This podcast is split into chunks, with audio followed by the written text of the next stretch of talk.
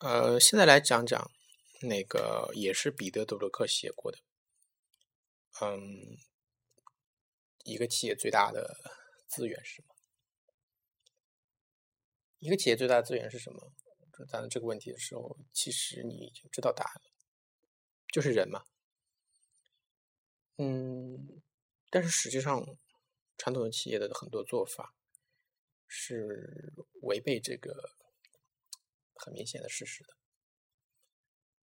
他们雇佣员工的时候，实际上并不是雇佣了他的这个人，而他们只是雇佣了他们的某一部分、某一个动作，很简很简单的动作，或者说某个机械性的行为。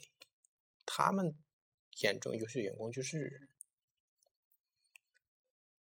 工作的像机械一样的员工，嗯，其实这是一个很奇怪的问题。那么这样来说，我们就可以谈谈马克思。实际上，真正引起马克思思考的一个重要原因，就是英国大工业时代。或工业革命的开始，导致了很多大的机械化的生产的进行，导致了很多生产线，特别是生产线的普遍的嗯应用。生产线的产生来自于一个叫做泰勒的人所崇尚的科学管理的理论。也就是，他们把一系列的动作分解成不同的动、不同的几个一些动作的组合，然后让每个人去专注于某一个点，然后他们以为这样就能够达到动作的效率的最大化。实际上，他们的整个思想是建立在这个之之上的。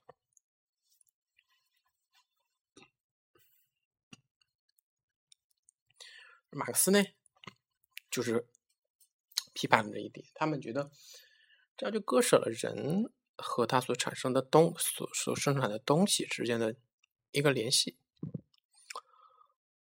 嗯，实际上谈到这一点的时候，马克思是很很浪漫主义的，去对于过去的时代有一个怀念。他觉得传统的手工艺人对待产品的那个。那种情感被消解了，人和他生产的东西之间的联系，嗯，被割裂了。嗯，谈到传统的工艺人对自己产品的感情，嗯，其实我们可以用《哈利波特》。与死亡圣器里面的一个意象来描述，那就是魂器这个东西。你知道魂器这个东西实际上是伏地魔死亡之后能够得以数次重生的这么一个原因。整个哈利波特的理论世界观其实就是建立在这个之上的。就是说，哈利，嗯，伏地魔在和某一样东西进行亲密接触，不论是日记也好，不论是蛇也好，不论是哈利波特本身也好，他都把自己的灵魂的一个部分散布到那个上面去。实际上，手传统手工艺人对待产品的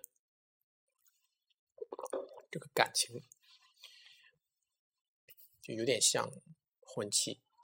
就是他们在做东西的时候，他们不自觉的把自己的一部分传递到他们的东西之上，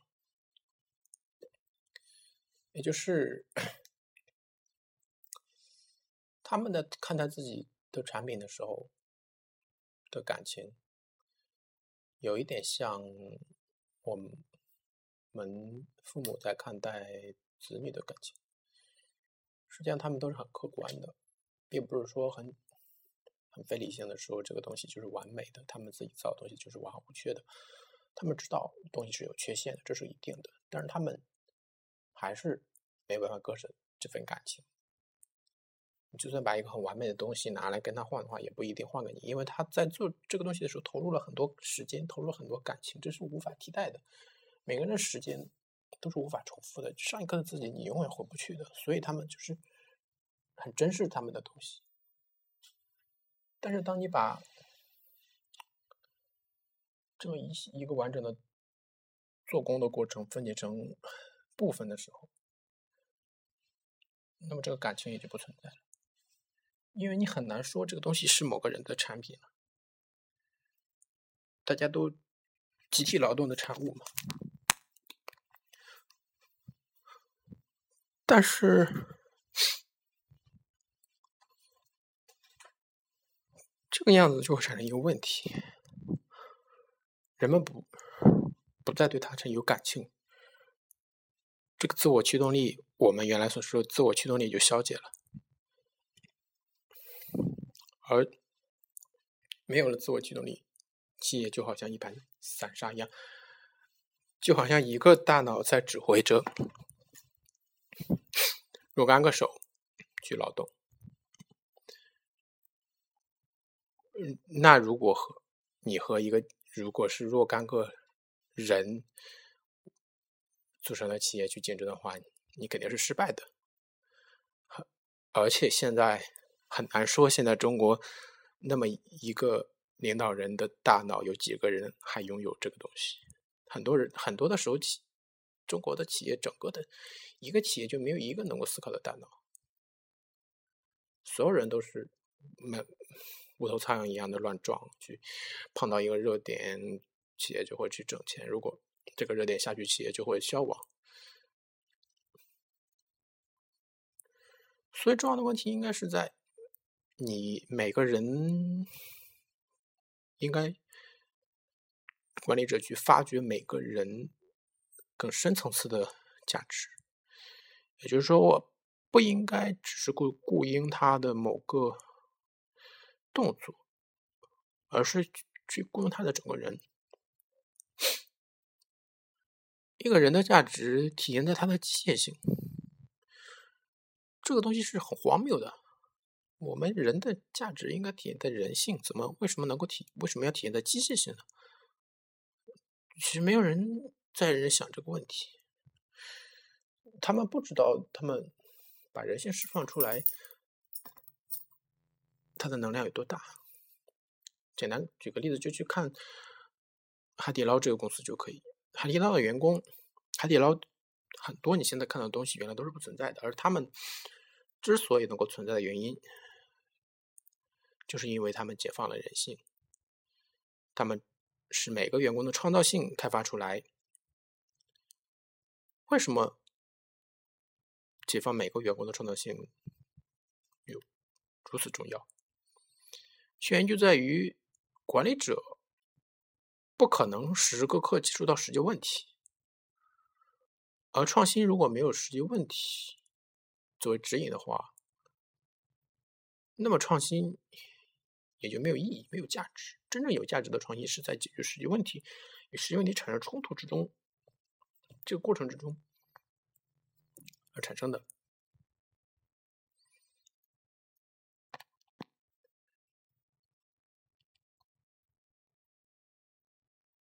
OK，到这里。